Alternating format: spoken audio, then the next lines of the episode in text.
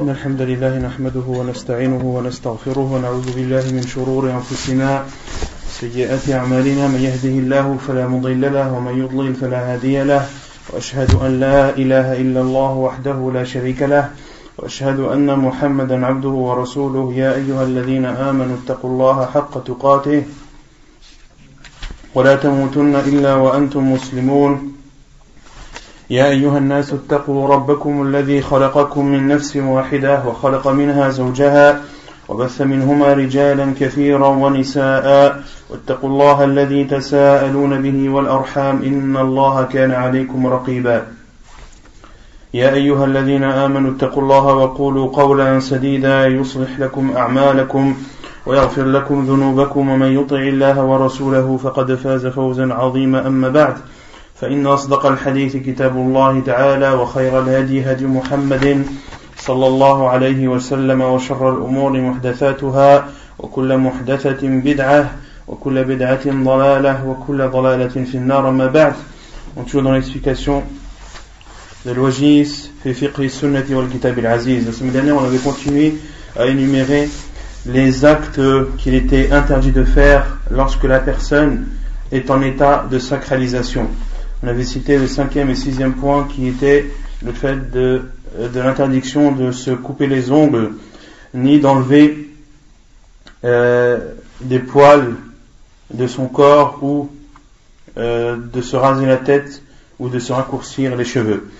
La preuve dans le Coran et la parole d'Allah Azzawajal et ne rasez pas vos têtes jusqu'à ce que euh, la bête soit égorgée, c'est-à-dire au dixième jour de Dhul Hijjah. Et concernant l'interdiction de se couper les ongles, cela fait, fait l'unanimité des savants. La preuve est l'unanimité des savants sur ce sujet. Et on avait cité le hadith de Ka'b ibn Ujrah, radiallahu anhu, euh, le prophète sallallahu alayhi wa lui a autorisé de se raser la tête car il avait une maladie dans, son cuir chevelu et le prophète sallam lui a ordonné de se raser la tête et de faire en compensation. Quelle était la, compensation qu'il devait faire?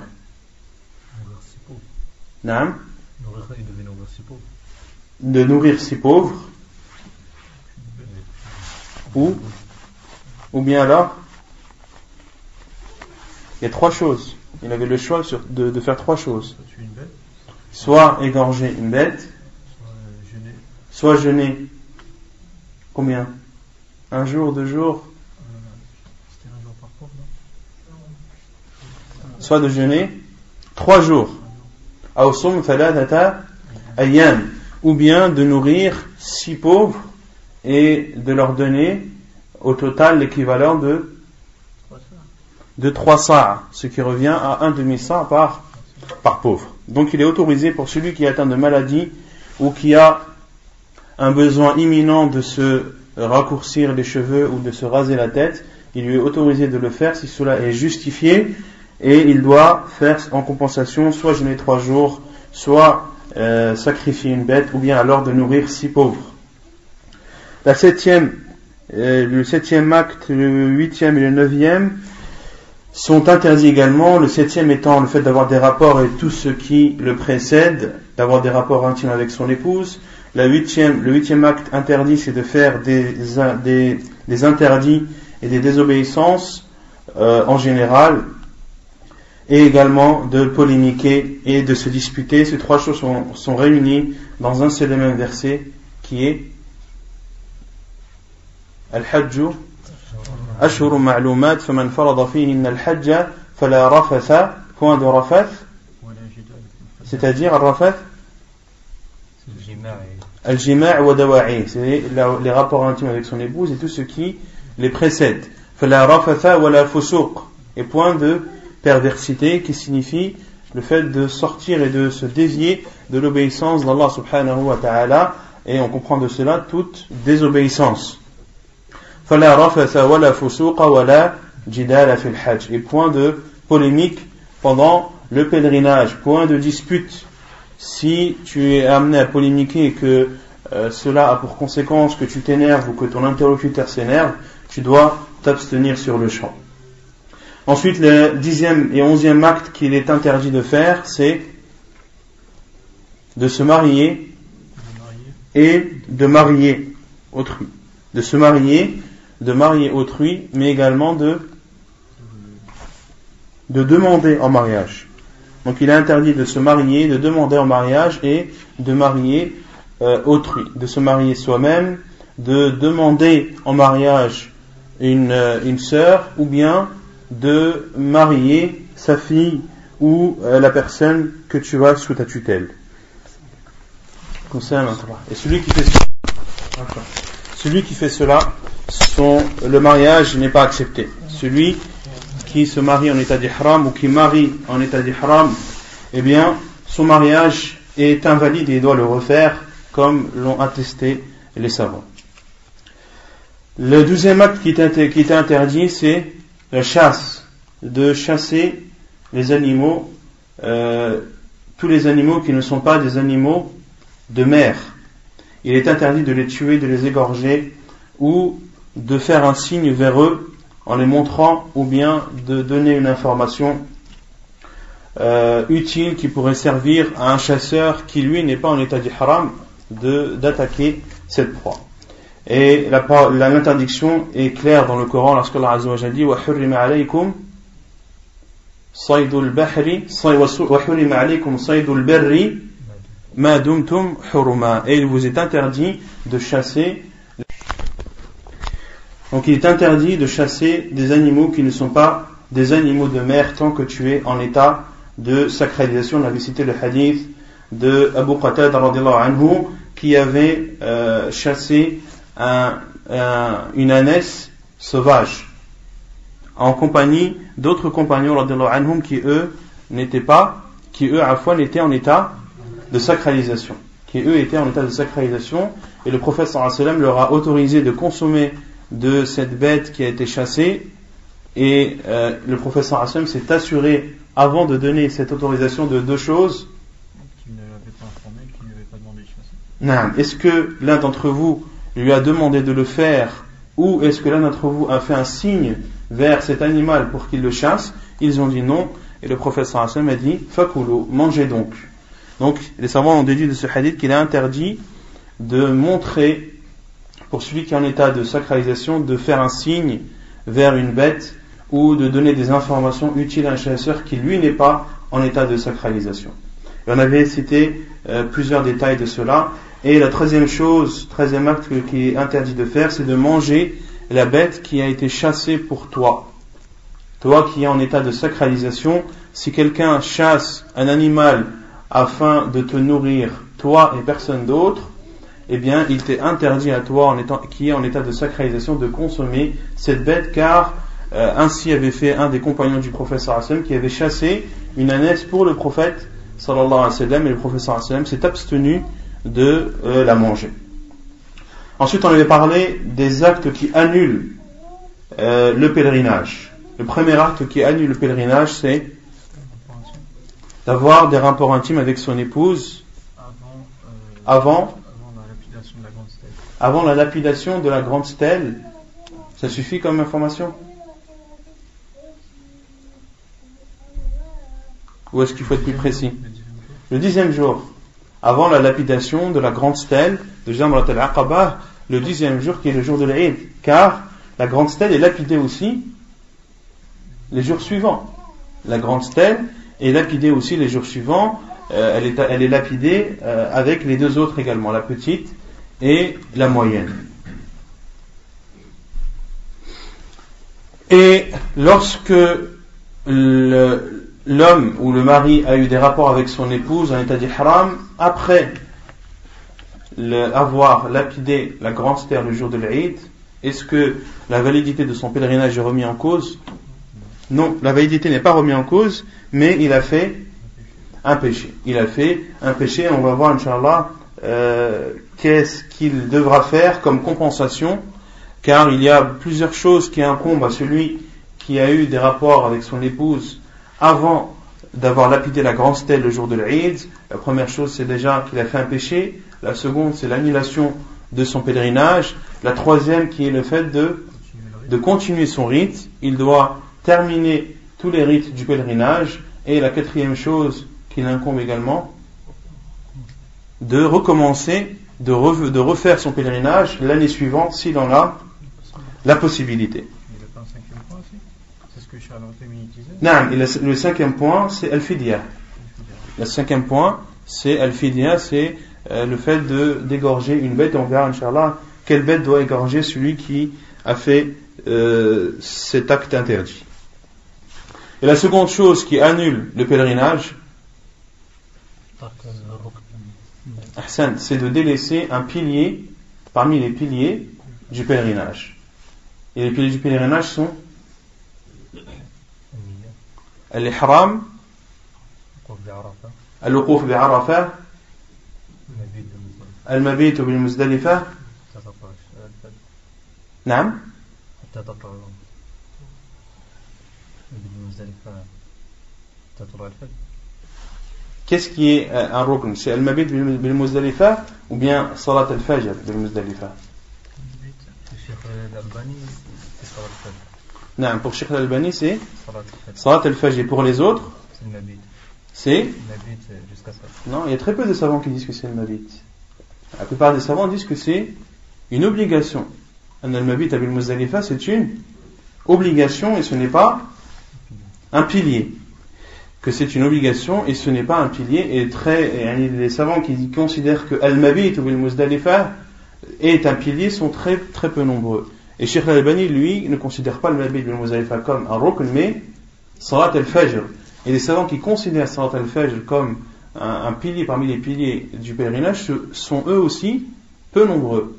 Et la plupart des savants considèrent que Al-Mabit ou Al-Muzdalifa n'est pas un pilier de l'islam, un pilier du pèlerinage, mais une obligation du pèlerinage. Donc il y a l'ihram, il y a al-wuquf bi'arafah, il y a tawaf, al-ifada, il y a aussi al-sa'i. Il y a al-sa'i bayna al-safa wal-marwa. Donc celui qui délaisse un de ces piliers et qui n'a pas la possibilité de le refaire comme celui qui a loupé euh, al-Uquf ou Arafah, eh bien son pèlerinage est nul et il est obligé de le refaire l'année suivante s'il en a bien sûr la possibilité. Ensuite, on avait parlé des actes qui étaient interdits de faire euh, lorsque la personne entre dans la terre sacrée.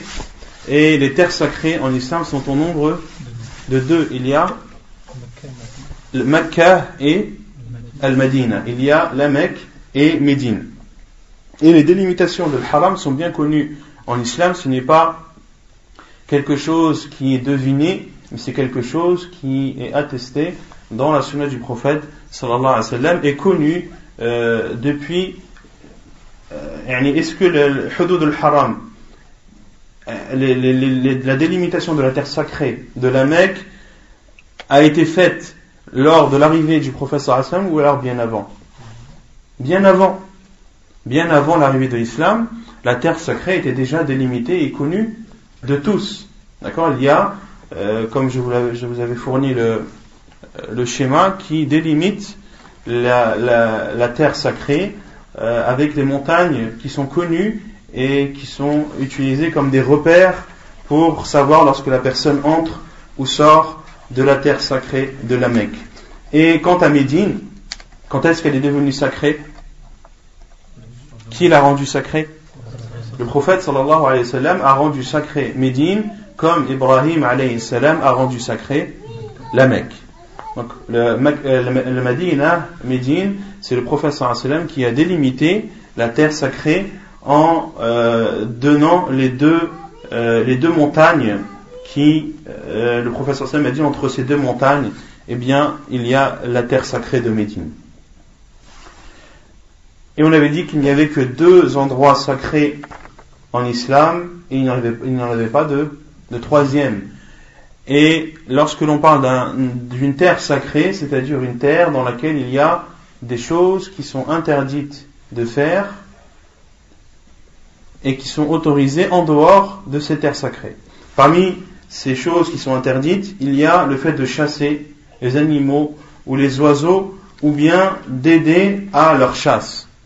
Donc concernant Al-Muhrim, celui qui est en état de sacralisation, il lui est interdit de chasser, qu'il soit dans, l'enceinte de la terre sacrée ou non. À partir du moment où il est en état de sacralisation, il lui est interdit de chasser euh, les animaux euh, terrestres ou les oiseaux et les oiseaux. Quant à celui qui entre dans la terre sacrée de la Mecque et de Médine, il lui est interdit de chasser, qu'il soit en état d'ihram ou non. Qu'il soit en état d'ihram ou non. De même qu'il est interdit de couper les arbres de la Mecque et de Médine, et qu'il est interdit d'arracher l'herbe, ni de couper quoi que ce soit qui fait partie des plantations de la Mecque et de Médine. De même qu'il est interdit de porter des armes à la Mecque et à Médine. Il est interdit de porter des armes sauf en cas de nécessité comme euh, le font les forces de l'ordre euh, euh, saoudiennes qui ont eux l'autorisation de porter des armes car le besoin est connu de tous. De même la quatrième chose qu'il est interdit de faire c'est iltiqat ou luqata couper les branches de l'arbre ou l'arbre, ou arracher les feuilles. Les objets trouvés, il est interdit de prendre des objets trouvés. Il est interdit euh, de le prendre pour ceux qui viennent en, pèlerinage ou en umrah. Et quant à ceux qui sont habitants de la Mecque, est-ce qu'il leur est autorisé de la prendre? Oui, mais à quelles conditions C'est qu'ils recherchent la personne et le propriétaire de cet objet. Qui le recherche combien de temps? Qui le recherche Un an Tout le temps. Qui le recherche tout le temps. Et c'est justement la particularité de la terre sacrée. En dehors de la terre sacrée, lorsque tu trouves quelque chose, tu as le droit de la prendre et de rechercher son propriétaire pendant un an. Au bout de un an et un jour, euh, malgré tes efforts et tes, recherches, si tu n'as pas trouvé le propriétaire, cet objet euh, t'appartient. Quant aux objets trouvés de la Mecque et de Médine, lorsque tu l'as trouvé, et que tu la prends uniquement pour retrouver son propriétaire et non pas pour te l'approprier, alors cela est autorisé. Et tu dois rechercher sans cesse, même si cela dure 10, 15, 20 ans, 30 ans, tu n'as pas le droit d'utiliser ni de t'approprier cette chose. Et si c'est trop dur pour toi de rechercher euh, le propriétaire, eh bien remets euh, cet objet aux autorités qui ont des services bien, bien réservé à cela.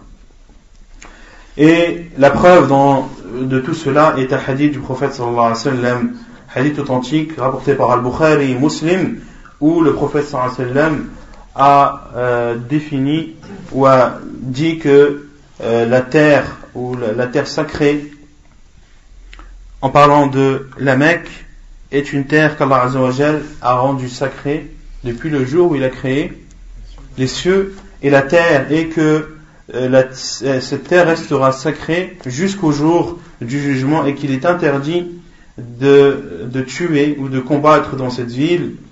Il a été interdit à tous ceux qui ont précédé le prophète parmi les envoyés et les prophètes, de même qu'il est interdit à tous ceux qui sont venus ou à, tous à la communauté du prophète par la suite et que le combat a été autorisé au prophète que quelques heures d'une seule journée. Allah a autorisé à son prophète de combattre à la Mecque entre eux, on avait dit, entre eux, entre Salat al-Subh et Salat al-Asr. Entre Salat al-Subh et entre la prière du Subh et la prière de l'Asr. Et le prophète a interdit de couper les arbres, a interdit de faire peur ou de nuire à, ces animaux et de prendre un objet trouvé sauf pour celui qui a l'intention de retrouver le propriétaire, de même qu'il est interdit d'arracher les arbres, les, herbes à fond l'herbe et les, et les plantes ou les fleurs de la Mecque, sauf une seule, euh, une, seule plante qui est al-izkhir, qui est al qui au temps du professeur Hassan utilisait pour fermer les tombes et pour, ils utilisaient aussi les pour construire les toits de leur maison. Et concernant l'interdiction de porter des armes, le hadith est clair, le hadith de Jabir qui dit j'ai entendu le prophète sallallahu alayhi wa sallam dire il est interdit à quiconque de porter une arme à la Mecque. Donc l'enregistrement s'était arrêté ici. On continue. وعن علي رضي الله عنه عن النبي صلى الله عليه وسلم قال يعني في المدينة لا يختلى خلاها ولا ينفر صيدها ولا يلتقط لقطتها إلا من أشاد بها أي أنشدها ولا يصلح لرجل أن يحمل بها أن يحمل فيها السلاح لقتال ولا يصلح أن يقطع منها شجرة إلا أن يعلف رجل بعيرة إلا أن يعلف رجل بعيرة Et selon Ali, donc ici l'auteur a cité le hadith qui prouve que cela est interdit, euh, que tous ces actes sont interdits à la Mecque, et il cite ensuite le hadith de Ali anhu, qui rapporte que le prophète a dit, c'est-à-dire à Médine, que son herbe ne doit pas être arrachée, que ses animaux ne doivent pas être effrayés, et que les objets trouvés ne doivent pas être appropriés, sauf pour celui qui recherche son propriétaire et qu'il est interdit à un homme de porter ou d'avoir une arme à Médine et qu'il est interdit également de couper les arbres de Médine sauf pour celui qui a besoin de nourrir son, euh, sa bête, sauf pour celui qui a le besoin de nourrir sa bête. Donc ici dans ce hadith de Ali ibn Abi Talib rapporté par Abu Daoud et authentifié par Sheikh Al-Albani il y a une particularité euh, qu'il n'y a pas à la Mecque, c'est qu'à Médine il est autorisé de, de couper d'un arbre pour nourrir sa bête, chose qui n'est pas autorisée à Mecca, chose qui n'est pas autorisée à la Mecque qu'en cas de force majeure. Et à Médine, cela est autorisé en cas de, de nécessité. Et il y a une différence entre le cas de force majeure et le cas de nécessité. Et il y a dans ce hadith également une preuve que la Mecque est une terre qui est beaucoup plus sacrée que, que Médine. Et que la Mecque est meilleure que la ville de la Mecque est meilleure que la ville de Médine.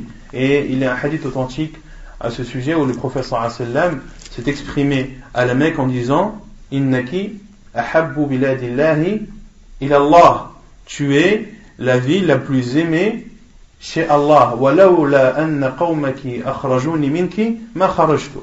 Et si ton peuple ne m'avait pas sorti de toi ou ne m'avait pas expulsé de toi, je ne serais pas sorti. Je ne serais pas sorti.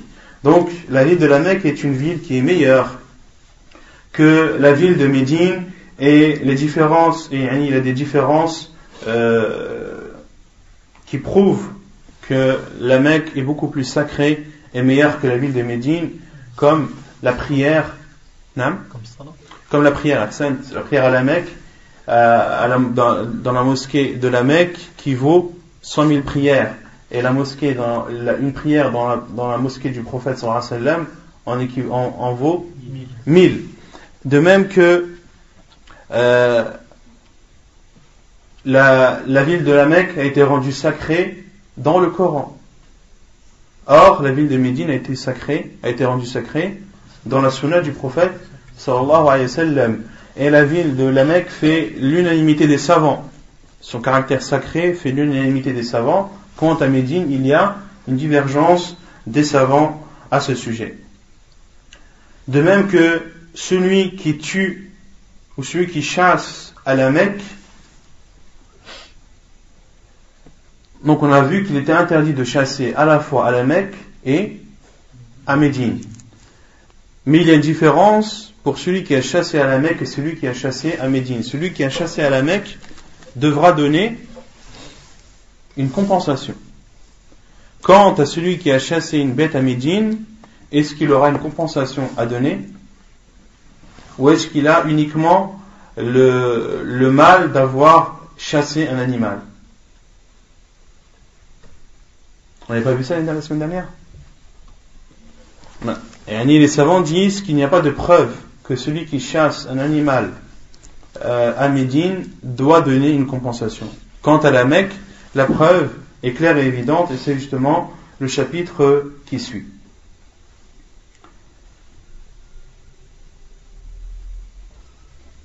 جزاء قتل الصيد يقول المؤلف جزاء قتل الصيد quel est ou ce qui incombe à celui qui a tué ou à celui qui a chassé un animal قال الله تعالى يا أيها الذين آمنوا لا تقتلوا الصيد وأنتم حرم ومن قتله منكم متعمدا فجزاء مثل ما قتل من النعم يحكم به ذوى عدل منكم هديا بالغ الكعبة أو كفارة طعام مساكين أو عدل ذلك صياما ليذوق وبال أمره.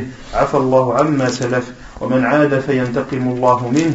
والله عزيز Donc Allah Azza wa dit, selon le sens, Ô vous qui avez cru, ne tuez pas de gibier alors que vous êtes en état d'ihram. Et ceux parmi vous qui tuent euh, de façon volontaire, eh bien qu'ils compensent cela par une bête de troupeau. Et les bêtes de troupeau sont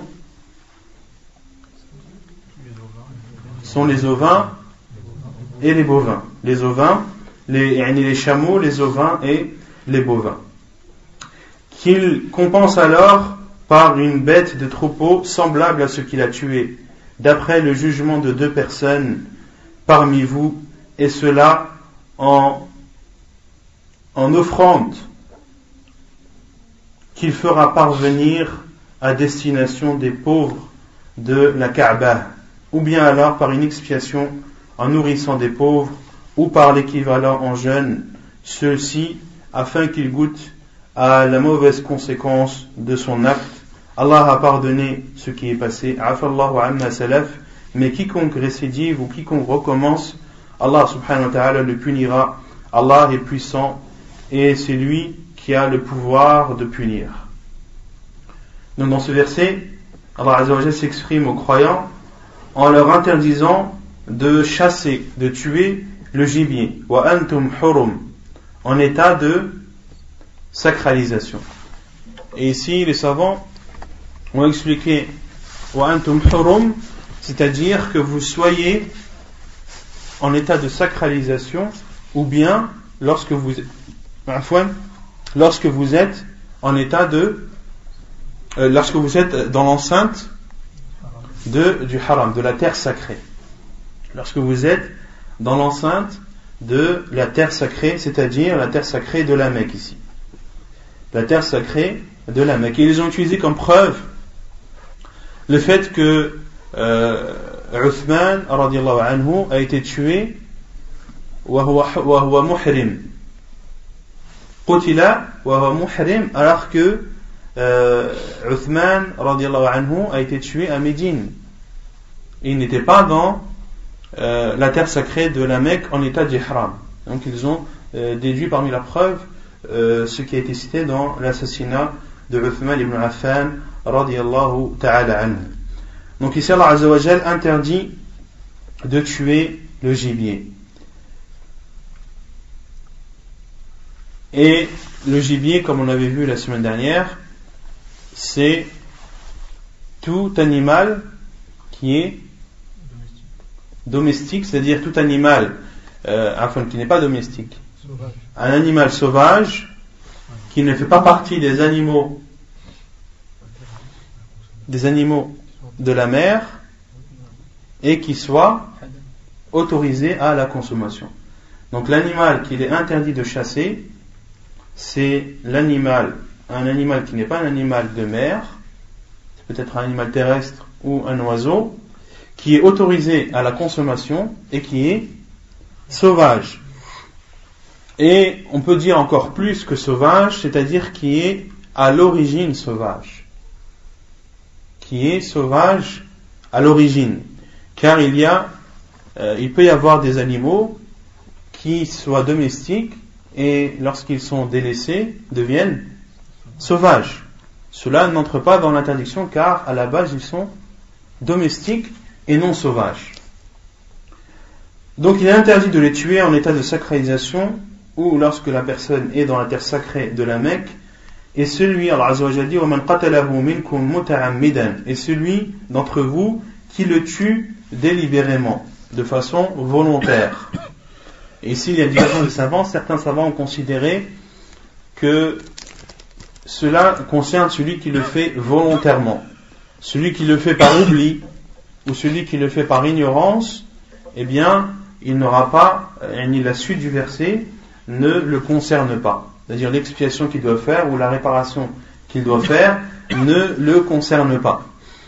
Et les savants qui, euh, qui disent que celui qui l'a fait par oubli ou par erreur n'a pas de réparation à faire, ils utilisent la parole d'Allah Azzawajal lorsqu'il dit Rabbana la tu'akhidna in nasina aw akhta'na. Oh Allah, ne euh, nous prend pas sur des choses que l'on a faites par oubli ou par erreur. Et les autres savants ont dit que que lorsque la personne chasse un gibier, elle le tue. Donc il y a une perte. Et toute perte doit être compensée, qu'elle soit faite de façon volontaire ou de façon involontaire. Si par exemple tu fais des travaux chez toi et qu'un ustensile tombe de ta fenêtre et que tu casses le pare-brise de, la voiture qui est en dessous, tu l'as fait de façon volontaire ou non? Non, tu l'as fait de façon involontaire. Mais le pare-brise est cassé. Est-ce que tu dois le rembourser au propriétaire de la voiture? Oui. Pour ça que les savants disent, lorsque euh, tu as porté atteinte à un bien d'autrui ou bien des créatures, de façon volontaire ou involontaire, tu dois faire réparation. Et ici, dans ce cas, tu n'as pas de péché. Est-ce que tu as fait un péché dans cela? Non. Car tu l'as fait de façon involontaire, par oubli ou, par erreur. Si tu l'avais fait de façon volontaire, alors deux choses euh, seraient euh, valables sur toi. La première, c'est que tu as fait un péché. Et la seconde, c'est que tu dois réparer ton erreur. Et les savants disent, et quant aux choses qui incombent à Allah, quant aux choses qui incombent à Allah, eh bien, elles sont pardonnées par erreur lorsque tu les fais par erreur et par, ou par oubli. D'accord? Et d'autres savants ne, ne, voient pas cette différence entre les biens des créatures et le droit du créateur. Vous avez compris ou pas? C'est une chose qui sont faites sans, qu'on soit au courant. Par exemple, qui nous, appartient. Et je sais pas, par un coup de vent, elle, va. Par exemple, si tu as oublié de faire ta prière, tu as oublié de faire ta prière et tu t'en es rendu compte un mois après. Là, est-ce que la prière est un droit d'Allah sur toi? Oui ou non Oui, tu dois faire la prière. Alors Azzawajal te le demande. Donc tu dois faire ta prière. Mais tu ne l'as pas fait. Par oubli. Tu t'en es rendu compte qu'un mois après. Lorsque tu te rends compte que tu as oublié une prière un mois après, est-ce que tu dois la refaire? Non. Tu ne dois pas la refaire. Car le temps est beaucoup trop long. Et ici, s'applique la parole d'Allah Azzawajal, Rabbana la tu'akhidna ou Allah ne prend pas en compte, et ne nous prend pas euh, dans les oublis et dans les erreurs. Non.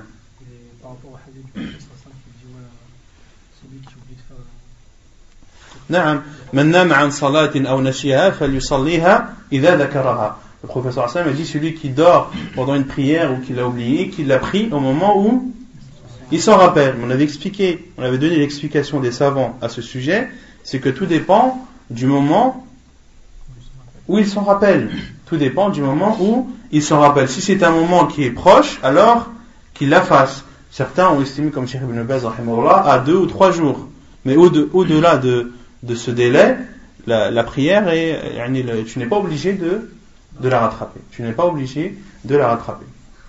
Donc certains savants euh, séparent entre le droit d'Allah et le droit des créatures. Et d'autres euh, considèrent que les deux sont identiques. Et que quand tu, as, euh, quand tu dois quelque chose, et de matériel, et que tu l'as délaissé par oubli ou par erreur, que tu dois euh, le, le restituer dans la mesure du possible. Ô vous qui avez cru, ne tuez pas de gibier lorsque vous êtes en état de sacralisation ou lorsque vous êtes dans l'enceinte de la terre sacrée de la Mecque, et celui d'entre vous qui l'a tué de façon volontaire, alors qu'il compense par l'équivalent de ce qu'il a tué parmi les bêtes de troupeau. Parmi les bêtes de troupeau. Donc ici, les savants disent qu'il doit égorger ou sacrifier un animal qui ressemble à celui qu'il a tué. Par exemple, celui qui a tué euh, une gazelle. Celui qui a tué une gazelle, qu'est-ce qu'il doit euh, sacrifier comme bête parmi les bêtes de troupeau? Et celui par exemple qui tue, et pour donner un exemple beaucoup plus explicite, celui qui tue une bête, une, une vache sauvage. Parce qu'il y a des vaches qui sont sauvages. Celui qui tue une bête, une vache sauvage, lui qui chasse une, bête, une vache sauvage, qu'est-ce qu'il doit donner en compensation? Non Voilà, il doit tuer, il doit tuer parmi les bêtes de troupeau celle qui est semblable à celle-ci. En l'occurrence, ici, ce serait de sacrifier une, une vache domestique. D'accord? Pareil. Euh, pareil pour les animaux qui se ressemblent. D'accord? Ensuite, on va voir, Inch'Allah, les détails lorsque l'animal ne se ressemble pas. Lorsque les animaux ne se ressemblent pas, qu'est-ce que euh, la personne doit sacrifier? Donc, qu'il donne, qu'il compense par un animal semblable parmi les bêtes de troupeau, et qui juge euh, que telle bête ressemble à, telle bête, telle bête sauvage ressemble à telle bête domestique, ce sont deux hommes justes parmi vous qui vont juger, qui vont donner, qui vont dire à cette personne qui a chassé en état d'ihram, de dire voilà, tu as tué telle bête, tu dois maintenant sacrifier pour réparer ton erreur telle bête parmi les bêtes domestiques. Et ici, Allah parle de jugement, et quand on parle de jugement, cela implique que les personnes qui jugent savent de quoi elles parlent. Donc elles doivent être justes, mais elles doivent être aussi compétentes et connaître les différents animaux et les choses qui euh, les traits qui, qui, qui font qu'un animal ressemblerait à un autre.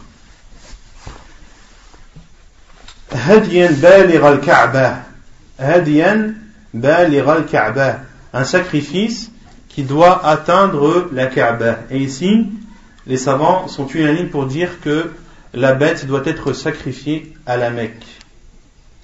Et non pas la Kaaba, tu n'es pas obligé de venir jusqu'à la Kaaba pour euh, sacrifier la bête, mais de sacrifier la bête à la Mecque et de distribuer أو كفارة طعام مساكين أو كفارة طعام مساكين ou bien alors de euh, de nourrir des pauvres ou bien alors de nourrir des pauvres أو عدل ذلك صياما ou bien l'équivalent en jeûne ou bien alors l'équivalent en jeûne.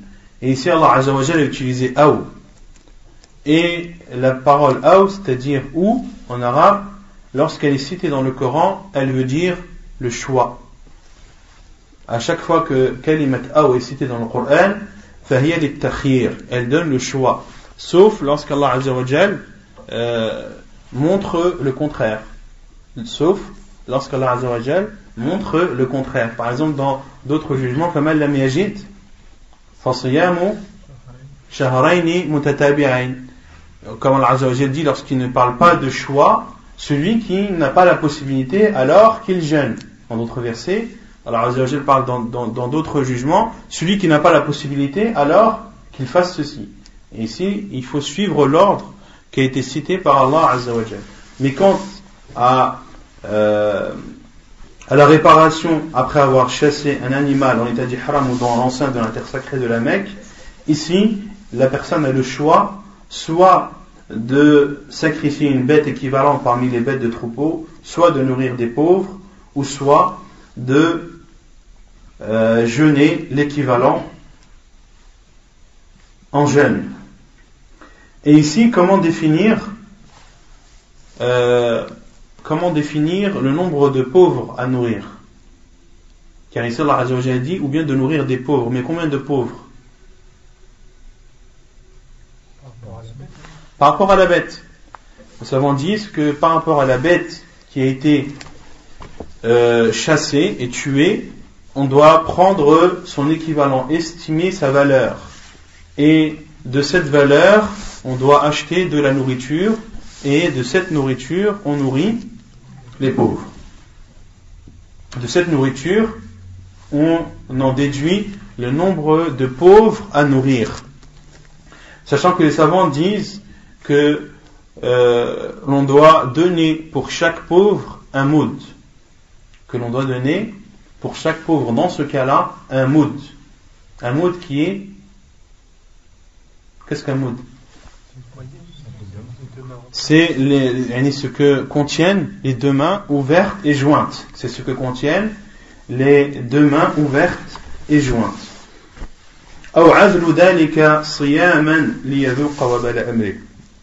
Ou bien l'équivalent en jeûne. Comment déduire le nombre de jours de jeûne à jeûner? Il est déduit en fonction du nombre de pauvres. Et le nombre de pauvres est déduit en fonction de la valeur de la bête. Donc pour trouver le nombre de jours à jeûner, il faut d'abord estimer la valeur de la bête de ceci trouver combien de, de, pauvres doivent être nourris, doivent être nourris à soit ces pauvres sont nourris, ou soit là on jeûne pour chaque pauvre un jour. Donc si la bête est estimée par exemple à une valeur qui permet de nourrir 30 pauvres, la personne, soit elle nourrit 30 pauvres, ou soit elle jeûne 30 jours. Et Allah Azzawajal dit, et ceci afin qu'ils ressentent la, mauvaise conséquence de son acte. Et Allah Azzawajal dit Et Allah Azzawajal pardonne ce qui est passé. C'est-à-dire celui qui l'a fait, qui a chassé une bête délibérément et qui a compensé son erreur, Allah Azzawajal lui pardonne. Et Allah subhanahu wa ta'ala dit Et celui qui recommence, alors Allah Azzawajal le punira. Allah Azzawajal le punira et Allah subhanahu wa ta'ala est celui qui est le tout-puissant et celui qui a le pouvoir de punir. قال ابن كثير رحمه الله في التفسير هذا تحريم منه تعالى لقتل الصيد في حال الإحرام ونهي عن تعاطيه فيه وإن وهذا إنما يتناول من حيث المعنى المأكول ولو ما تولد منه ومن غيره فأما غير المأكول من حيوانات البر البر فعند الشافعي يجوز للمحرم قتلها والجمهور على تحريم قتلها أيضا ولا يستثنى من ذلك إلا ما ثبت في الصحيحين Donc, euh, l'auteur cite ensuite la parole de euh, Al-Hafid ibn Kathir, rahimahullah ta'ala, dans, dans son tafsir, qui explique ce verset de Surat Al-Ma'idah, le verset 95 de Surat Euh, la table servie. Donc l'imam Ibn Kathir dit et ceci est une interdiction d'Allah subhanahu wa ta'ala de tuer le gibier en état d'ihram, en état de sacralisation et une interdiction de, de faire ceci, c'est-à-dire de chasser. Et l'on comprend de cela que c'est ce qui est interdit, c'est de chasser les animaux qui nous sont autorisés à la consommation. من حيث المعنى المأكول ولو ما تولد منه ومن غيره ولو ما تولد منه ومن غيره Et ces savants euh, ont dit que il est interdit de tuer un animal que tu as le droit de consommer, même s'il a été mis au monde par un animal qui lui est interdit à la consommation.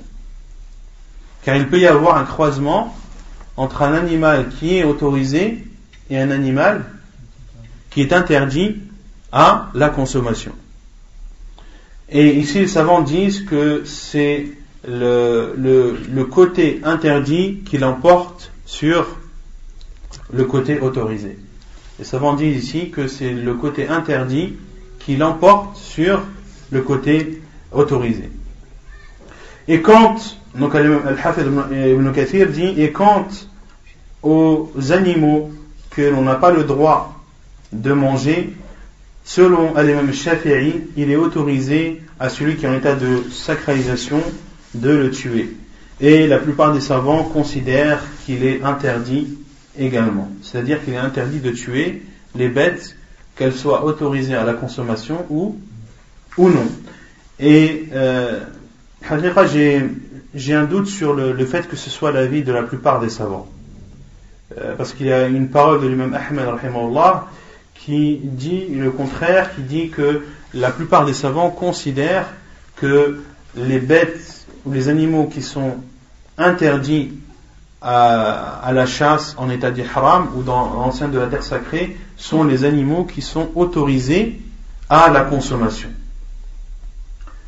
Et c'est l'avis de Sheikh Ibn Uthaymin à notre époque, rahimahullah ta'ala. Et n'est exclu de cela que, que les animaux qui ont été euh, rapportés, qui ont été rapportés dans le hadith authentique, ولا يستثنى من ذلك إلا ما ثبت في الصحيحين من طريق الزهري عن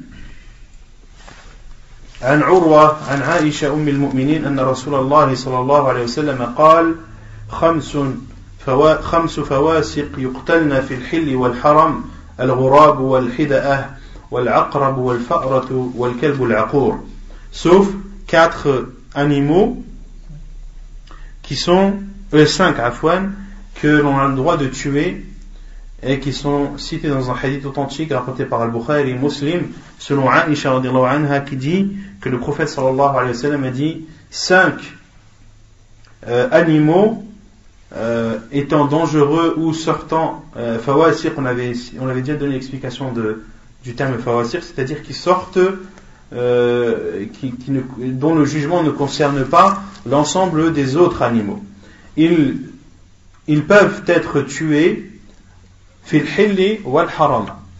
Ils peuvent être tués dans l'enceinte de l'intersacré ou en dehors, ou que la personne soit en état de sacralisation ou non. Al-Ghurab, le corbeau, wal hida'ah, l'aigle ou le milan, wal aqrab, le euh, scorpion, wal fa'rah, la souris, wal kalb al Et tout tous les animaux féroces qui peuvent s'attaquer aux animaux ou aux humains. قال والذي عليه الجمهور أن العامد والناس سواء في وجوب الجزاء فيه. Donc, le Hafid ibn Kathir dit, et euh, l'avis de la plupart des savants, c'est que celui qui le fait de façon volontaire ou que celui qui l'oublie sont identiques dans l'obligation de donner une compensation ou dans l'obligation de réparer leur erreur.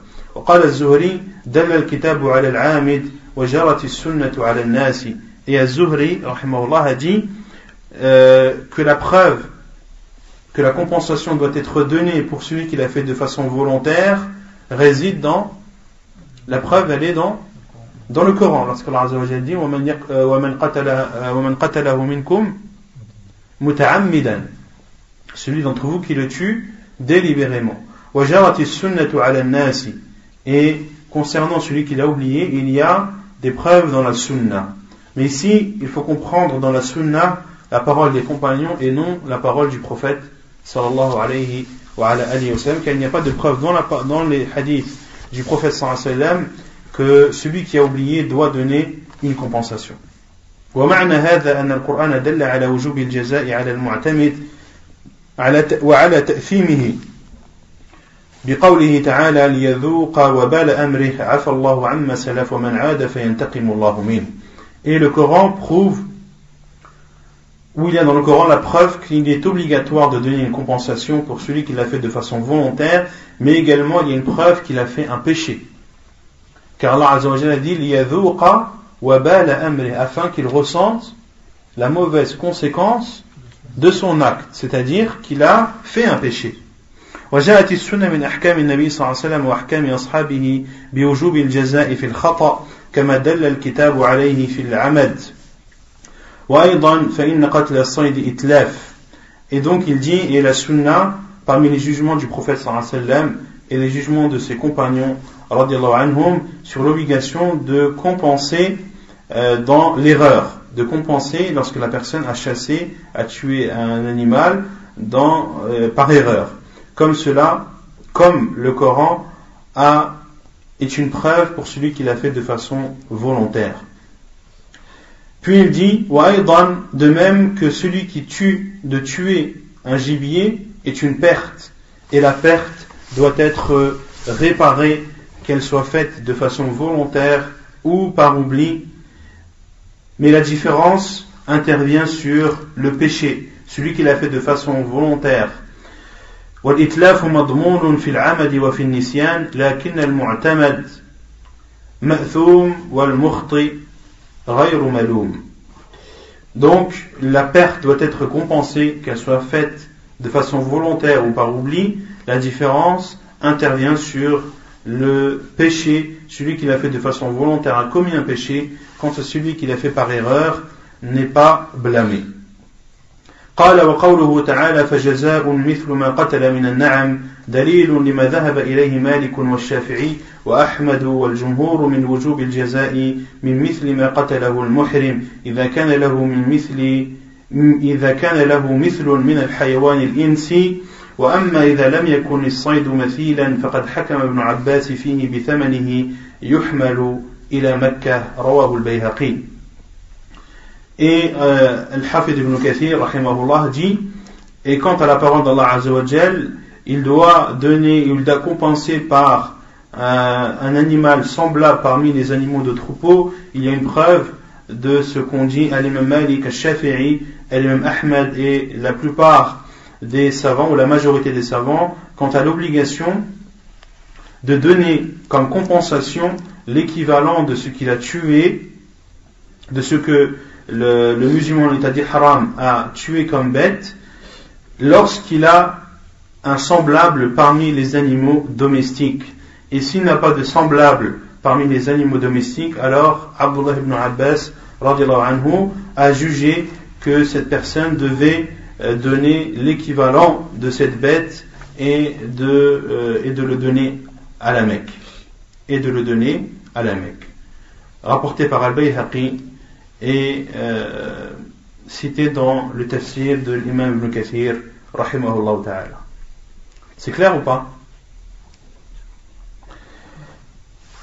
أمثلة من حكومة النبي صلى الله عليه وسلم وأصحابه في الم في الم في الم في المثل في المثل Donc des exemples des jugements du prophète صلى الله عليه وسلم et de ses compagnons sur les bêtes équivalentes. عن جابر قال سألت رسول الله صلى الله عليه وسلم عن الضبع قال فقال هو صيد ويجعل فيه كبش إذا صاده المحرم Donc selon Jabir anhu, il dit j'ai demandé au prophète sallallahu alayhi wa sallam concernant ad-dab' ou ad-dabwa. Qu'est-ce que c'est qu'ad-dab' Non La yen, Hassan.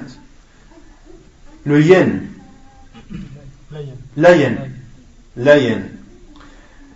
Faqala, le professeur Hassan a dit Huwa saydun, c'est un gibier. Et celui qui l'a tué doit donner en compensation un bélier. Lorsque celui qui est en état de sacralisation l'a chassé. Hadith authentique apporté par Abu Daoud. Donc celui qui chasse une hyène doit donner en compensation, doit sacrifier à la Mecque un bélier. Et les savants ont déduit de ce hadith qu'il est autorisé de consommer la hyène. Qu'il est autorisé de manger de la hyène. Il y a une divergence des savants à ce sujet, euh, mais l'avis le plus sûr, comme euh, le dit Sheikh Al-Albani, c'est que euh, il est autorisé de consommer la hyène. Et il y a un hadith du prophète sallallahu alayhi wa sallam qui dit Ad-dab'u yu'kal. Yu'kal. La hyène se mange. وعن جابر أن عمر بن الخطاب قضى في الضبع بكبش وفي الغزال بعنز وفي الأرنب بعناق وفي اليربوع بجفرة حديث صحيح رواه مالك والبيهقي Et selon Jabir ibn Abdullah anhu, il dit que Omar anhu a jugé sur une hyène qui a été tuée qu'il devait être compensé par bikabshin, par un bélier. Et il a jugé sur une biche qu'elle devait être compensée par bi'anaz, par une chèvre. Et il a jugé que le lapin chassé devait être compensé par bi'anaq. Bi'anaq, c'est une chevrette. Al-anaq, c'est une chevrette, c'est une chèvre, une chèvre de bas âge. وفي اليربوع بجفرة اليربوع qui connaît اليربوع Non Gerbois en français c'est la gerboise. Qui connaît la gerboise? Non, c'est? Petit animal petit, non queue, comme un kangourou, un petit kangourou. Il ressemble à quoi? Non hein. une souris.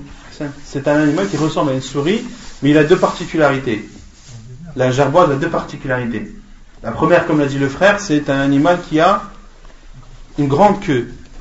Qui a une grande queue et au bout de cette queue, il y a des poils. Et la deuxième particularité, c'est qu'elle a des grandes pattes. C'est comme une souris, sauf qu'elle a des grandes pattes et qu'elle a une grande queue et au bout de cette queue, il y a euh, des poils. Et, le et Omar al-Khattab a jugé pour celui qui a tué une gerboise de donner en compensation Jafra. Et al Jafra, c'est une petite chèvre euh, de 4 mois. C'est une petite chèvre de 4 mois. C'est la, la, Jafra est plus petite que, que l'Anaq. Les savants disent que Al-Jafra, c'est celle qui a 4 mois et qui a été séparée de sa mère. C'est la chèvre qui est âgée de 4 mois et qui a été séparée de sa mère. Et il y a un autre animal qui a été jugé par, par des compagnons de Anhum, que l'auteur n'a pas cité. Euh,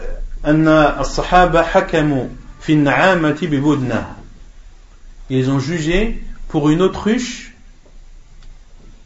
euh, de donner en compensation, de dégorger en compensation un chameau.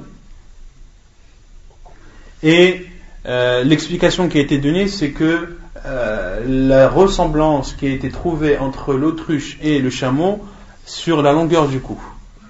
Sur la longueur du cou, et que le, la bête parmi les animaux de troupeau qui ressemble le plus à l'autruche, c'est, c'est le chameau. وعن ابن عباس أنه جعل في حمام الحرم على المحرم والحلال في كل في كل حمامة شاه Sahih Rawahu al-Bayhaqi. Et selon Abdullah ibn Abbas, qu'il a euh, jugé que pour tout, pigeon euh, du haram présent à la Mecque, qui est tué par celui qui est en état de sacralisation ou non, que pour chaque pigeon tué, il doit donner en compensation une brebis. Pour chaque pigeon de la Mecque tué, il doit donner une compensation, il doit, donner, euh, il doit égorger une brebis à la Mecque en guise de compensation. Donc ici, il y a trois cas. Soit la bête, l'animal que tu as chassé, a une ressemblance parmi les animaux de troupeau. Dans ce cas, tu, euh, tu sacrifies cet animal à la Mecque. Soit il n'a pas de ressemblance parmi les animaux de troupeau. Dans ce cas, tu regardes si les compagnons ont donné un jugement sur cet animal.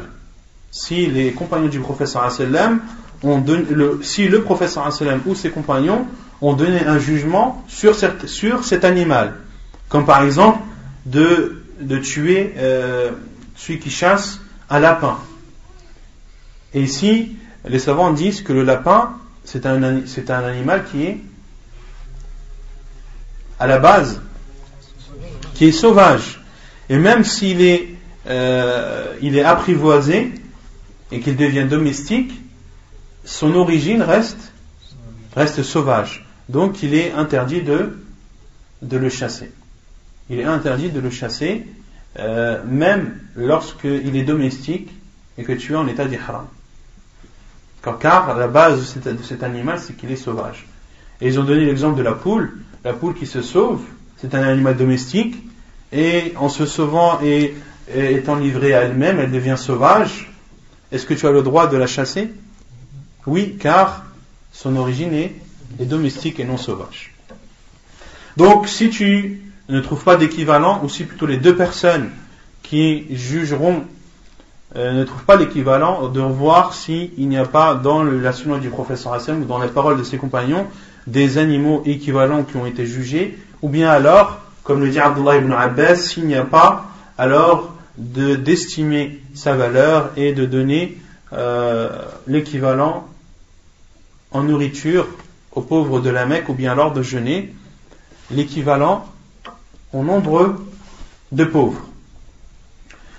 قال ابن كثير وقوله تعالى هديا بالغ الكعبة une offrande qui arrive à la Kaaba si on traduit littéralement c'est-à-dire une offrande qui est faite à la Mecque أي واصلا إلى الكعبة c'est-à-dire qui arrive à la Mecque والمراد وصوله إلى الحرم بأن يذبح هناك et la signification de arriver euh, dans la terre sacrée, c'est-à-dire qu'il soit, que cette bête soit égorgée là-bas. Et que sa viande soit partagée ou soit distribuée euh, aux pauvres euh, de la terre sacrée de la Mecque. Et ceci est un cas dans lequel les savants sont tous d'accord. وقوله أو كفارة طعام مساكين أو عدل ذلك صياما.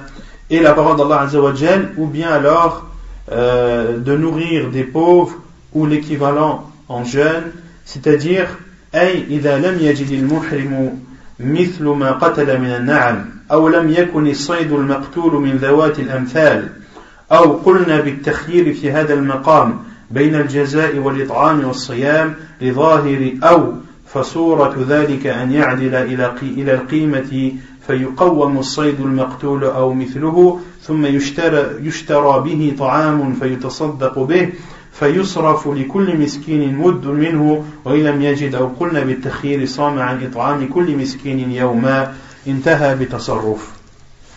Donc l'imam Ibn Kathir rahimahullah explique euh, la parole d'Allah azawajal ou bien de nourrir des pauvres ou bien l'équivalent en jeûne, c'est-à-dire que lorsque celui qui est en état de sacralisation n'a pas trouvé l'équivalent parmi les bêtes de troupeau, ou que la bête qu'il a tuée ne fait pas partie des bêtes qui ont des, bêtes semblables parmi les autres, ou bien si l'on considère qu'il a le choix, c'est-à-dire qu'il a le choix soit de soit de tuer une bête, de sacrifier une bête semblable, soit de jeûner ou soit de, de nourrir.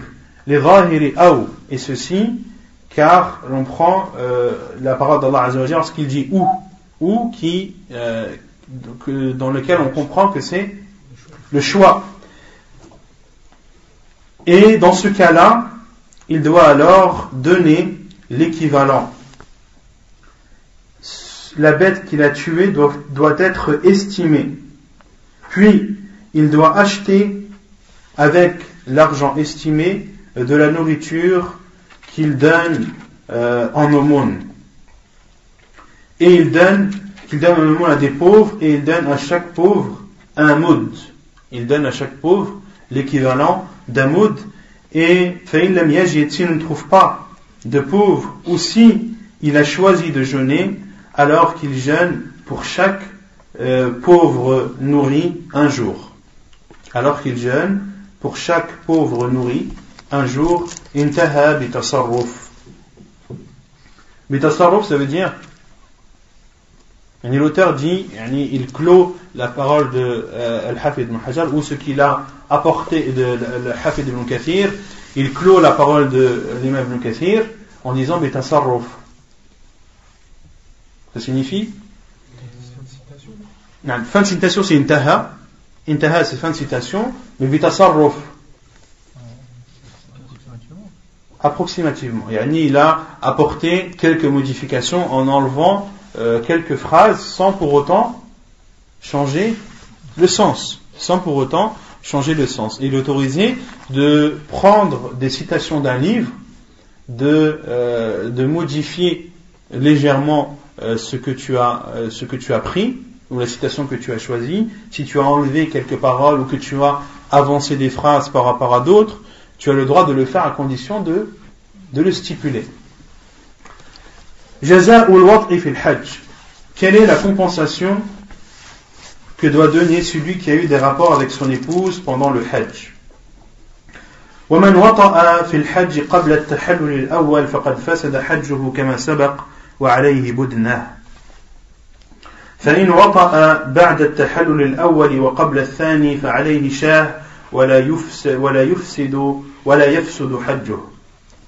Donc celui qui a des rapports avec son épouse pendant le pèlerinage, avant le premier tahallul, avant la première autorisation, qui a lieu quand La première, le tahallul al-awwal a lieu Non après avoir lapidé la, la, la, grande stèle le jour de l'Aïd. Donc celui qui a eu des rapports avec son épouse avant d'avoir lapidé la grande stèle le jour de l'Aïd, son pèlerinage est nul et il doit donner en compensation Boudena qui est une chamelle. Et si il a eu des rapports avec son épouse après le premier tahallul, c'est-à-dire après avoir après avoir lapidé la grande stèle le jour de l'Eid, et avant le second tahallul, qui lui a lieu après tawaf al-ifada, après tawaf al-ifada. Donc celui qui a eu un rapport avec son épouse après le premier tahallul, mais avant le second, car le premier est une autorisation mineure qui t'autorise toute chose sauf d'avoir des rapports avec ton épouse. Et la seconde autorisation qui, elle, est totale, qui t'autorise tout, même ton épouse. La première a lieu après la, lapidation de la grande stèle le jour de l'Eid, et la seconde a lieu après que la personne ait fait le tawaf de l'ifadra. Donc celui qui a eu des rapports avec son épouse avant le, le second tahallul, il doit donner en compensation ou sacrifier en compensation une brebis. Et son pèlerinage, la validité de son pèlerinage n'est pas remis en cause. عن ابن عباس أنه سئل عن رجل وقع على على أهله وهو محرم وهو بمنى قبل أن يفيض فأمره أن ينحر بدنه Donc sur Abdullah ibn Abbas, il était questionné sur un homme qui a eu des rapports avec son épouse lorsqu'il était en état de sacralisation, lorsqu'il était aminan, avant d'avoir fait le tawaf de l'Ifardah. Et Abdullah ibn Abbas anhu, lui a ordonné de sacrifier une chamelle. C'est un, une parole d'Abdullah ibn Abbas qui est authentifiée par Sheikh al-Albani dans son livre Irwa al-Ghalil. وعن عمرو بن شعيب عن أبيه أن رجلا أتى عبد الله بن عمرو يسأله عن محرم وقع بامرأة فأشار إلى عبد الله بن عمر فقال اذهب إلى ذلك فاسأله. قال فلم يعرفه الرجل فذهبت معه فسأل ابن عمر فقال بطل حجك. فقال الرجل فما أصنع؟ قال اخرج مع الناس واصنع ما يصنعون. فإذا أدركت قابلا فحج واهدي فحج واهدي. فرجع إلى عبد الله بن عمرو وأنا معه فأخبره فقال اذهب إلى ابن عباس فسله. قال شعيب فذهبت معه إلى ابن عباس فسأله. فقال له كما قال ابن عمر. فرجع إلى عبد الله بن عمرو. Vous avez عبد الله ou عبيد C'est عبد الله. نعم. c'est là C'est Abdullah ibn Amr dans les deux. C'est une erreur de Non c'est Abdullah ibn Amr Abdullah ibn Amr al-As وأنا مع c'était vérifié hein, c'était vérifié dans l'origine du livre dans le Sunnah al-Bayhaqi c'est pas Ubaidillah ibn Amr c'est Abdullah ibn Amr فقال اذهب إلى ابن عباس فسأله قال شعيب فذهبت معه إلى ابن عباس فسأله فقال له كما قال ابن عمر فرجع إلى عبد الله بن عمرو وأنا معه فأخبره بما قال ابن عباس ثم قال ما تقول أنت؟ فقال قولي مثل ما قال مثل ما قال. أثر صحيح رواه البيهقي. Donc euh, Shu'aib a dit donc Shu'aib qui, qui, qui était euh, l'intéressé dans l'histoire ou celui qui raconte l'histoire qu'il a raconté à, son fils Amr. Donc Shu'aib a dit et cet homme ne, le connaissait pas, c'est-à-dire Abdullah ibn Omar, je suis parti avec lui, il a questionné Abdullah ibn Omar qui lui a dit ton pèlerinage est nul. Et cet homme a dit à Abdullah ibn Omar Que dois-je faire? Il lui a dit Sors avec les gens, fais ce qu'ils font, et l'année suivante, fais ton pèlerinage et sacrifie, et fais ton sacrifice. Et il sacrifie ta bête. Et cet homme est retourné chez Abdullah ibn Amr qui est le premier qui l'a questionné. Vous suivez ou pas? Vous suivez? Et Shu'aib était toujours avec cet homme. Il lui a dit, c'est-à-dire Abdullah ibn Amr, idhab ila ibn Abbas, Donc cet homme est revenu vers Abdullah ibn Amr pour lui reposer la question, il lui a dit cette fois-ci va, euh, va euh, questionner Abdullah ibn Abbas. Et Shu'aib a dit je suis parti avec lui vers Abdullah ibn Abbas et il l'a questionné. Et Abdullah ibn Abbas lui a dit la même chose que Abdullah ibn Umar. Et cet homme est donc retourné chez qui? chez Abdullah ibn Amr. Et euh, Shu'aib était en sa compagnie. Il lui a informé de ce qu'a dit Abdullah ibn Abbas. Puis a dit Quel est ton avis Ou que dis-tu Ou quelle est ta position sur ce sujet? Il a dit Ma parole est la même que la parole des deux, c'est-à-dire de Abdullah ibn Omar et de Abdullah ibn Abbas. وعن سعيد بن جبير أن رجلا أهل هو وامرأته وامرأته جميعا بعمرة فقضت مناسكها إلا التقصير فغشيها قبل أن تقصر. فسأل ابن عباس عن ذلك فقال إنها لشبقة فقيل له إنها تسمع فاستحيا من ذلك وقال ألا أعلمتموني؟ وقال لها أهرقي دما قالت ماذا؟ قال إن حري ناقة أو بقرة أو شاة قالت أي ذلك أفضل؟ قال ناقة.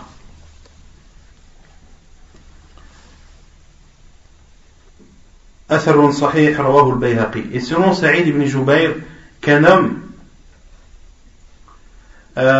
lui et sa femme ont fait التهليل التهلل بالعمرة c'est-à-dire ils ont fait l'intention de faire la umrah فقضت مناسكها إلا التقصير elle a fait tous ses rite, sauf de se raccourcir les cheveux. Donc là, on parle de, de la Umrah. Et son mari a eu des rapports avec elle avant qu'elle ne se coupe les cheveux. Et pendant la Umrah, ce qui t'autorise, ou ce qui fait que tu sors de l'état de sacralisation, c'est al-halqo c'est le fait de se raser la tête ou de, de se raccourcir les cheveux. Et Abdullah ibn Abbas a été questionné sur cela et il a dit Innaha la. C'est-à-dire qu'elle a beaucoup de désirs en parlant de cette femme. Faqila la, il lui a été dit Innaha tasma, elle entend tastahya min dhalik. Il a eu honte de cela, c'est-à-dire Abdullah ibn Abbas وقال ألا أعلمتموني Pourquoi ne m'avez-vous pas prévenu C'est-à-dire qu'elle écoutait. وقال لها il lui a dit أهرقي دما sacrifie une bête. قالت ماذا Elle lui a dit quelle bête dois-je sacrifier Et Abdullah ibn Abbas lui a dit sacrifie euh, une chamelle ou bien une vache ou bien une brebis. قالت أي ذلك أفضل Elle a dit quel, le, lequel de ces animaux est le meilleur Il lui a répondu la chamelle. Athar authentique apporté par euh, Al-Bayhaqi et authentifié par Sheikh Al-Albani rahimahullah ta'ala. نعم تفضل ومن لم يجد الناقة أو الشاه فعليه صيام ثلاثة أيام في الحج وسبعة إذا رجع لقوله تعالى فمن, فمن تمتع بالعمرة إلى الحج فما استيسر من الهدي فمن لم يجد فصيام ثلاثة أيام في الحج وسبعة إذا رجعتم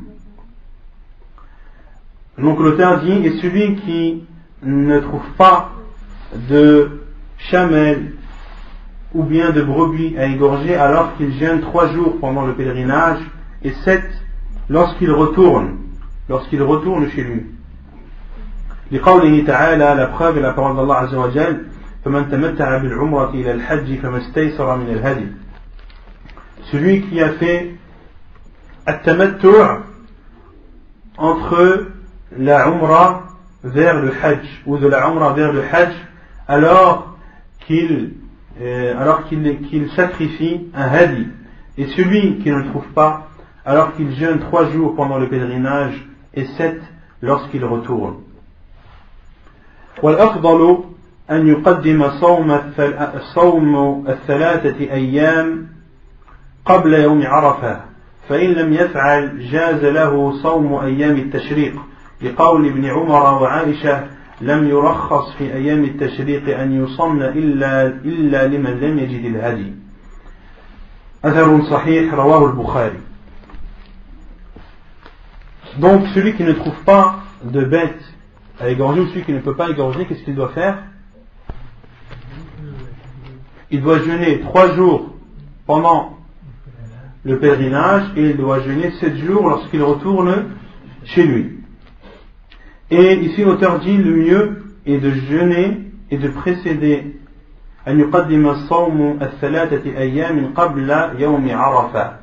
Ici l'auteur dit que le mieux est de jeûner ces trois jours avant, avant le jour de, de Arafat. Avant le jour de Arafat. Et s'il ne peut pas, ou s'il ne fait pas, il lui est autorisé de jeûner les trois jours de, de Tashriq, qui sont le 11e, 12e et 13e jour de Dhul La, preuve est la parole de Abdullah ibn Umar et de Aisha qui dit qu'il n'a été autorisé euh, que les trois jours de Tashriq ne soient jeûnés que pour celui qui n'a pas trouvé de bête à, à sacrifier.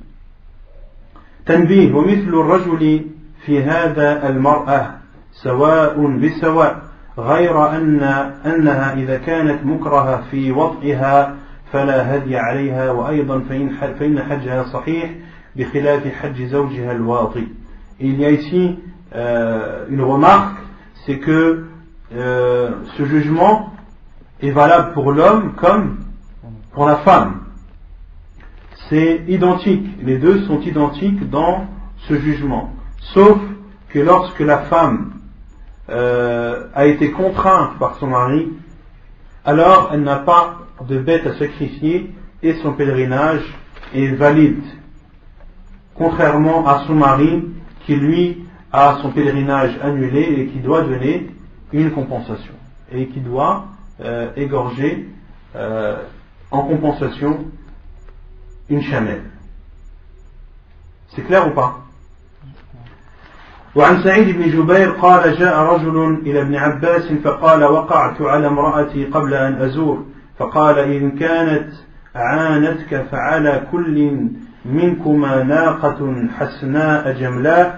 وإن كانت لم لم تعونك فعليك ناقة حسناء جملاء أثر صحيح رواه البيهقي Et selon Saïd ibn Jubayr anhu, il dit qu'un homme est venu vers Abdullah ibn Abbas et lui a dit J'ai eu des rapports avec mon épouse avant d'avoir qabla an azur qui signifie ici qabla an azur يعني أن أطوف طواف الإفاضة قبل أن أطوف طواف الإفاضة j'ai eu des rapports avec mon épouse avant d'avoir fait le tawaf de l'Ifada. Faqala, et Abdullah ibn Abbas a dit, si elle t'a aidé dans cela, alors pour chacun de vous, vous devez euh, sacrifier une, une, une, euh, une chamelle qui est exempte de tout défaut.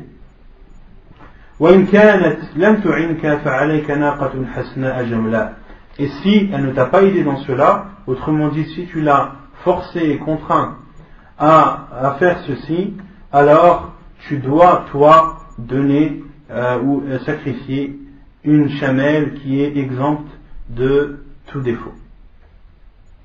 الدماء في الحج الدماء في الحج c'est-à-dire les bêtes qui doivent être sacrifiées pendant le pèlerinage. أولا دم التمتع والقران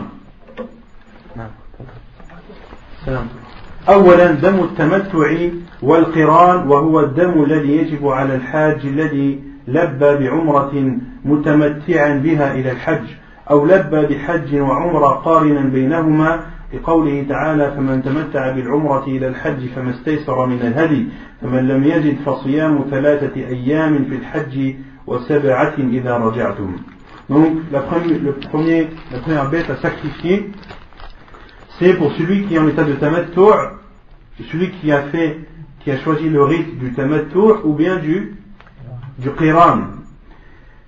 Et c'est la bête qu'il doit sacrifier, que doit sacrifier tout pèlerin qui a fait, euh, qui a fait la talbiya de faire une umrah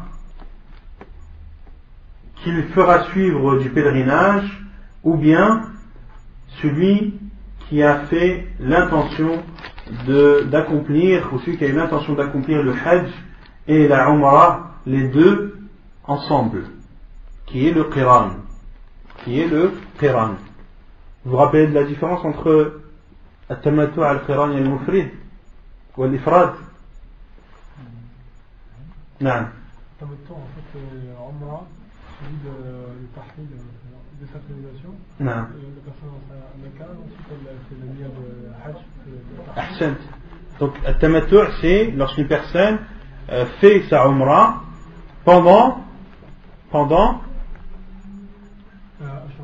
pendant les mois du Hajj. Pendant les mois du Hajj, une personne qui fait sa Umrah, puis qui sort de son état de sacralisation et reste à la Mecque en attendant le huitième jour de Dhul Hijjah, et le huitième jour de Dhul Hijjah fait, euh, rentre dans, dans l'état de sacralisation euh, avec l'intention d'accomplir son Hajj. Et Al-Qiran bah, Non. Euh, Al-Qiran, c'est quoi Al-Qiran En fait, c'est faire la, la Hajj et la Umrah euh, sans désacralisation. C'est de rassembler, Al-Qiran, c'est de rassembler le Hajj et, et la Umrah. Et celui qui veut faire Al-Qiran, lorsqu'il euh, rentre à la Mecque en état de sacralisation, il doit avoir, il doit avoir sa bête avec lui. Il doit apporter avec lui la bête qu'il va sacrifier le dixième jour de Dhul. Puis il fait le premier tawaf qui est tawaf al-Qudum. Il fait le premier tawaf qui est tawaf al-Qudum et il a le choix soit de faire le sa'i maintenant ou bien ou bien le dixième jour de, de Dhul Hijjah. Et le prophète sallam lui avait fait a fait le sa'i lorsqu'il est arrivé. Il a fait le tawaf qui est tawaf al-qudum, puis il a fait le sa'i et est resté dans l'état de sacralisation, d'accord, jusqu'au huitième jour de Dhul Hijjah où euh, il a fait les rites qu'il devait faire et le dixième jour, le jour de l'Eid, le prophète sallam est descendu à la Mecque pour faire tawaf al-ifada. Tawaf al-ifada. Euh, et auparavant, le prophète sallam avait sacrifié les bêtes qu'il avait euh, apportées avec lui. Et le dixième jour, il n'a fait que, que le tawaf et non le sa'i. Car la umrah, comme l'a dit le prophète sallam, dakhalat al-umratu fil hajj ila yawm al-qiyamah. Car la fait partie du pèlerinage et ceci jusqu'à la fin euh, jusqu'au jour du jugement jusqu'au jour du jugement. Donc al-qiran c'est le fait de rassembler le hajj et et et al-qiran c'est euh, al-ifrad c'est le fait de faire uniquement le pèlerinage. Et les savants disent que la différence entre al-ifrad et al-qiran intervient uniquement dans, dans le fait que al-qiran apporte avec lui la bête à sacrifier, quant à al-mufrid, celui qui fait l'ifrad, lui, n'apporte pas de bête avec lui. Il n'apporte pas de bête avec lui. Donc, pour cela que l'auteur dit, les bêtes à sacrifier concernent al-tamattu et al-qiran. Elle ne concerne pas al-ifrad ou al-mufrid afwan, car il n'a pas de bête à sacrifier. Et celui, donc Allah Azza dit, Celui qui a fait d'une umrah vers un hajj ou dans un hajj, eh bien, qu'il sacrifie ce qu'il peut comme bête.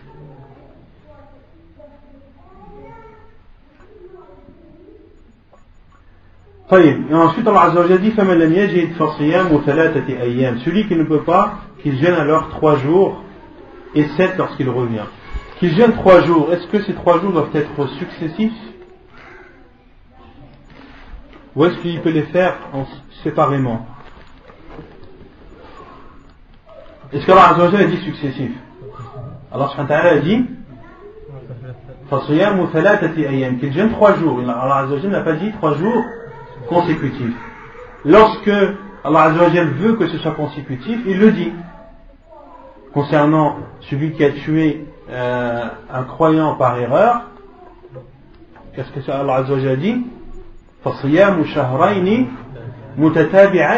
Qu'il gêne deux mois consécutifs. Deux mois consécutifs. Donc, il doit jeûner trois jours et les savants disent qu'il doit les jeûner avant Ayam al-Tashriq. La dernière limite, c'est Ayamul Hajj, ce sont les jours du Hajj, et les jours du Hajj se terminent lorsque le dernier jour de Tashriq se termine. Donc la personne, comme on a dit, le mieux est de jeûner avant le jour de Arafah, avant le jour de Arafah, au moment où il entre en Umrah. Pour celui qui est en Tamattu' ou en Qiran. Il a le droit de jeûner ces trois jours au moment où il est en état d'ihram. Et euh, certains savants ont dit que non, cela n'est pas autorisé car Allah Azza dit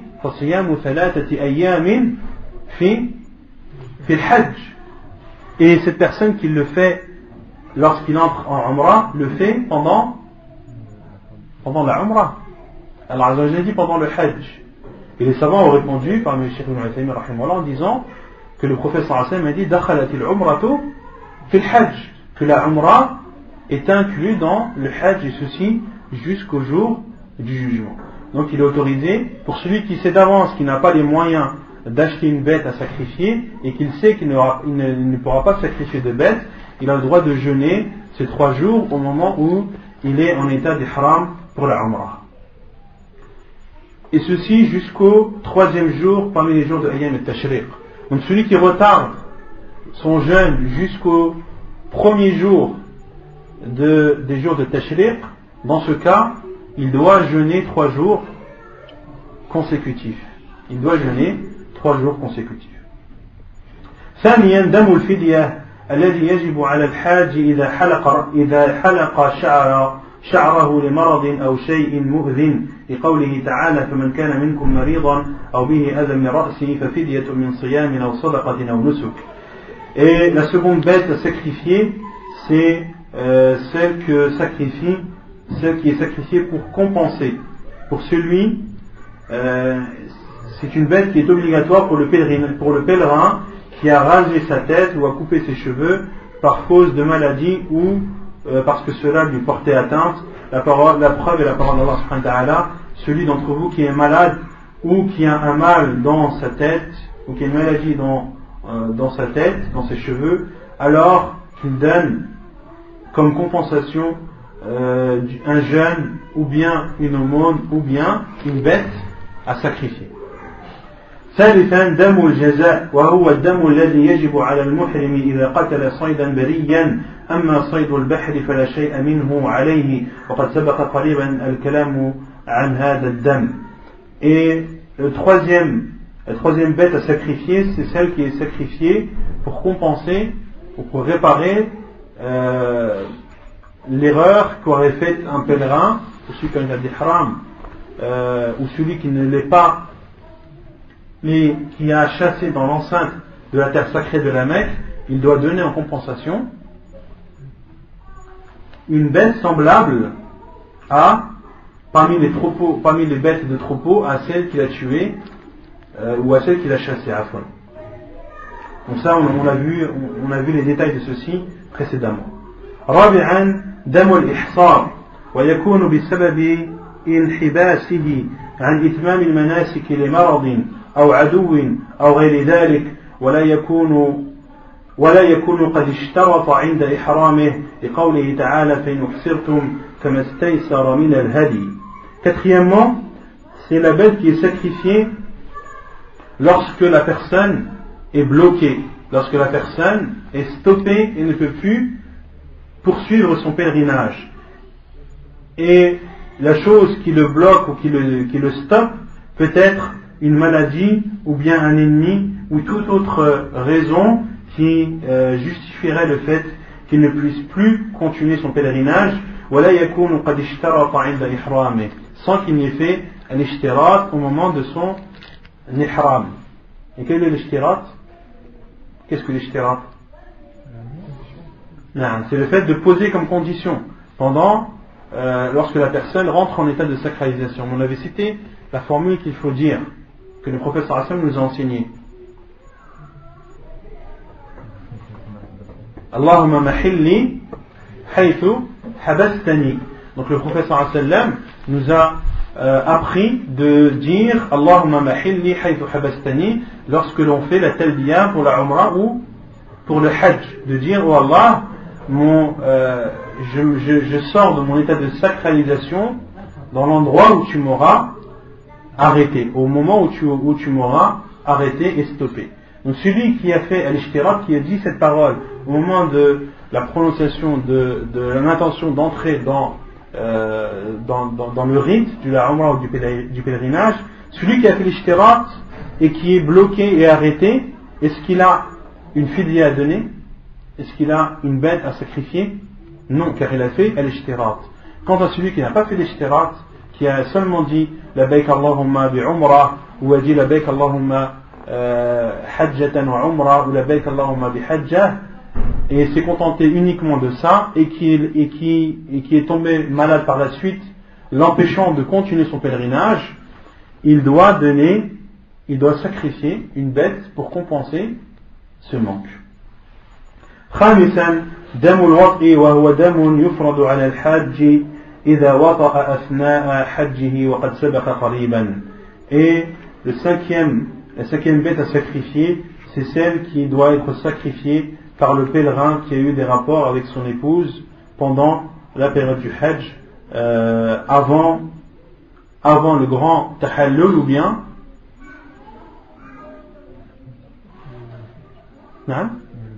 après le, avant le grand ou avant le petit. Les deux, dans les deux cas, il a une bête à égorger. Dans le premier cas, il a une chamelle et dans le second, une brebis.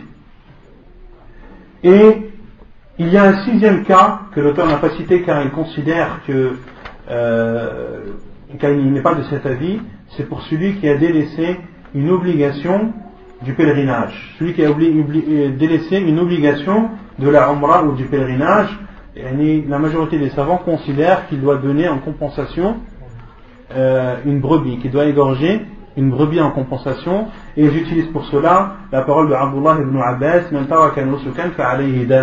ils utilisent la parole d'Abdullah ibn Abbas qui est authentique, qui dit que celui qui délaisse une obligation, il doit la compenser par euh, le sacrifice d'une bête.